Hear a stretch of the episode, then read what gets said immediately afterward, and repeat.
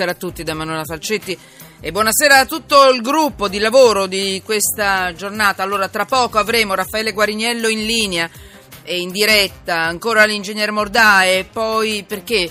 Perché secondo Guarignello, eh, insomma, la politica non ha più scuse i disastri si possono evitare. È andato a rivedersi tutte le sentenze di questi ultimi anni e ha evidenziato proprio questo. Ma eh, cercheremo di sentire quindi che cosa dice la legge anche in questi casi.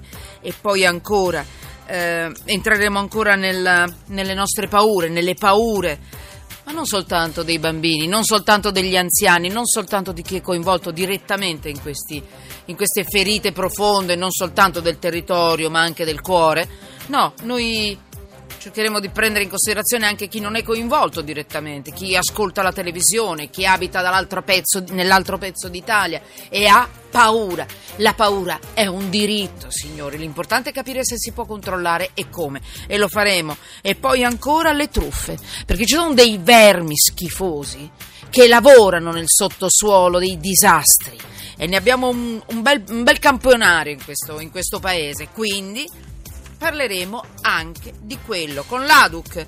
Allora, intanto saluto Raffaele Guariniello, magistrato, benvenuto. Insomma, vabbè, lui è Guariniello. Io ogni volta che la devo, devo definire, devo dare la qualifica, de, eh, dottor Guariniello, ogni volta che devo presentarla mi, mi, sembra tutto così riduttivo. Quando dico magistrato, è stato procuratore della Repubblica di, di, di Torino, ma lui è stato, secondo me, un grande difensore eh, di chi ha subito delle ingiustizie, dei torti, non si è fermato mai, non ha guardato in faccia mai nessuno. Raffaele Guarignello, benvenuto. Buongiorno. Buongiorno, grazie, oggi è festa. Lei ha detto io stavo lavorando e noi le abbiamo dato fastidio, ma questo è la nostra. No, no, no. È il nostro sono mestiere. contento di, Ah. di parlare con lei. No? Oh. Mi dica, mi dica. Grazie, benvenuto. Allora, solo un attimo saluto anche un ingegnere che in questi giorni ci ha un po' accompagnato eh, e devo dire ci ha aiutato a capire, a capire un po' di più quello che stavamo dicendo. Ingegnere civile, blogger di Edil Tecnico, quotidiano online per i professionisti tecnici, è un autore di un libro, Adeguamento sismico, obblighi, opportunità, edizione Maggioli. Io vi dico la verità, dall'inizio non ho mai capito da che parte stesse, se dalla parte dei, dei cattivoni o delle vittime. Eh, ogni tanto però mi ha dato delle risposte coraggiose, un po' controcorrente, e quindi grazie Nicola Mordà, ci seguirà anche oggi, grazie. eh. Buonasera, grazie. Io fino all'ultimo non volevo invitarlo, dico anche oggi. oggi vacanza. Avevo il dubbio se stessi tra i cattivoni o tra... Questo- questo lo- della legge. questo sono- Ecco, eh, pure lei? Eh, beh. delle norme più che altro, Oggi la casella è già impegnata, Lo so, so. Guariniello, la Eh, riempie tutta. Mi metto dalla parte giusta. Scherzo. Allora, benvenuto comunque. Salve, grazie. Ehm, allora, intanto vi dico subito che anche oggi siamo su Periscope, quindi voi potete anche vederci sempre che vi vada. Eh, è uno studio molto essenziale, non vi aspettate gli studi mega e molto, ecco qua, molto, molto eleganti, ma è uno studio molto essenziale, un po' come la nostra informazione. Basta, solo informazione. Però potete anche scrivere sms 335 699 2949 Twitter chiocciola sotto inchiesta. Intanto subito, eh, dottor Guariniello, ho anche due belle notizie, belle, insomma. Eh, Nel, nel- nel- nel disastro generale ci sono due notizie che vengono, verranno incontro, voi lo capirete, insomma, ehm, alle popolazioni eh, colpite dal terremoto. Vi, vi do subito la notizia, poi dopo vi faremo sentire proprio una scheda che abbiamo preparato. Sono state sospese le rate di mutui e prestiti e la pensione la potrete, voi che siete stati colpiti direttamente da questa tragedia, la potrete ritirare in tutte le poste, gli uffici postali d'Italia. Tra poco vi daremo, scusate, uso questo termine, le istruzioni per l'uso. Allora, dottor Guariniello. Lei tra l'altro è autore di un ebook, eh, un piccolo libro sui terremoti, obblighi e responsabilità, editore eh, Walters Kluwer Italia, giusto? L'ho detto giusto? È tedesco? Mm. Allora, mm, con questo libro qual era l'obiettivo? Un contributo alla discussione o con cose belle concrete come fa lei di solito?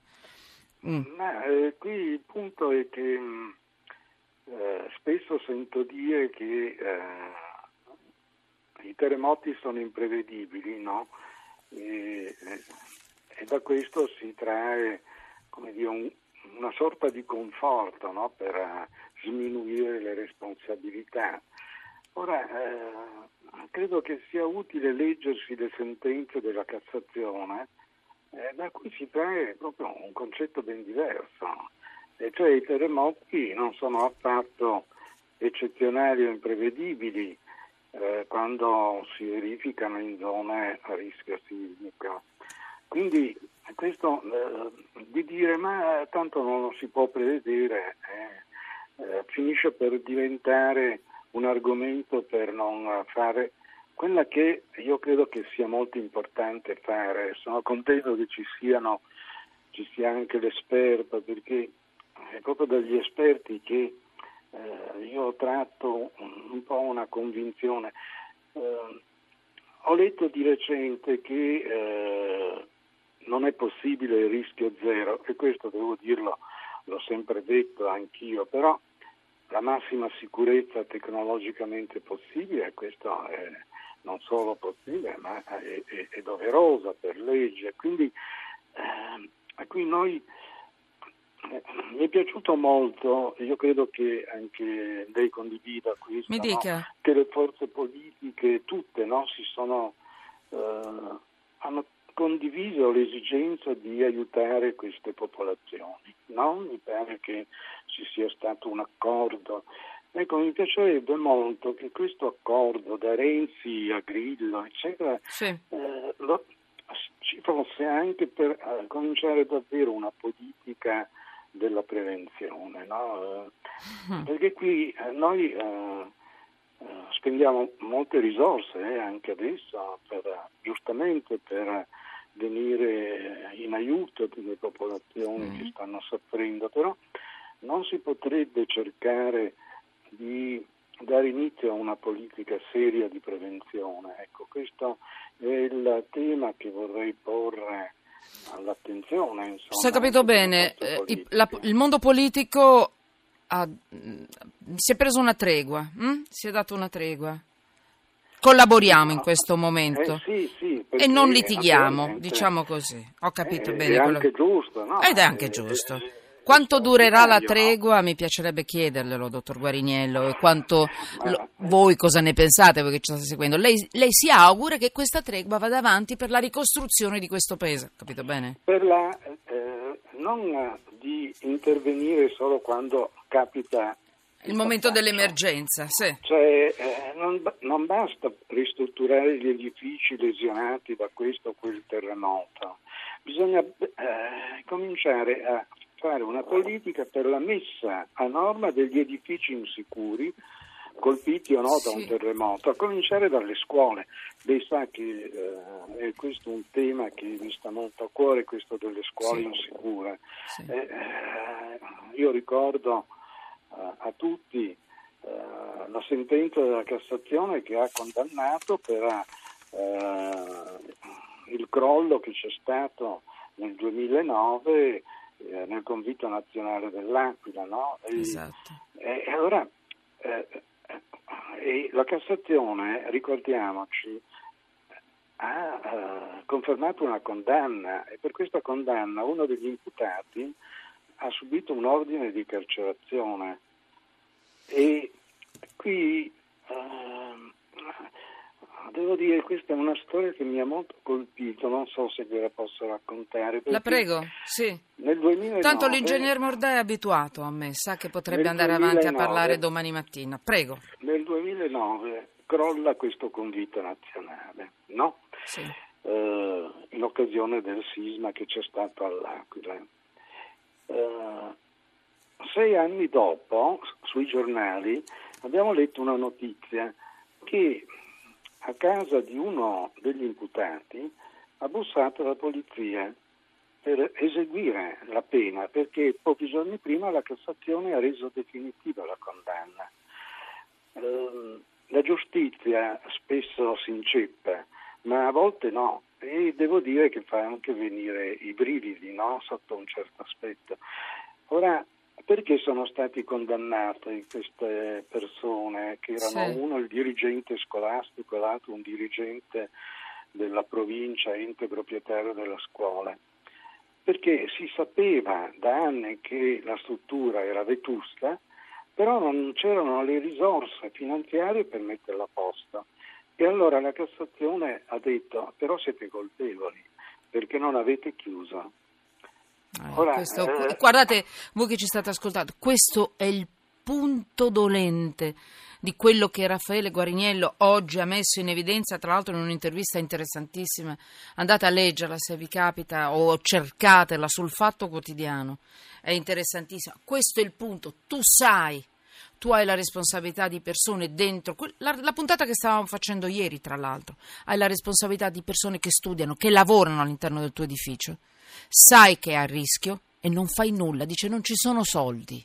Perché questa di solito è la, è la risposta Raffaele Guariniello, eh, di chi eh, sì, gestisce sì, la nostra vita.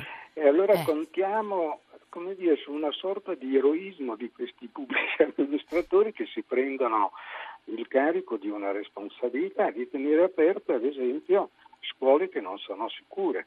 Ma eh, questo io credo che non dobbiamo contare sul sacrificio di questo o quello, noi dobbiamo eh, impostare quella politica di prevenzione e mi rendo conto che no, eh, è facile più dirlo che farlo perché occorre sì. mettere a disposizione delle risorse, però mi va via il cuore, le dico la verità, a vedere tutte queste risorse che vengono spese dopo e mi chiedo ma eh, non si poteva cercare di spendere prima.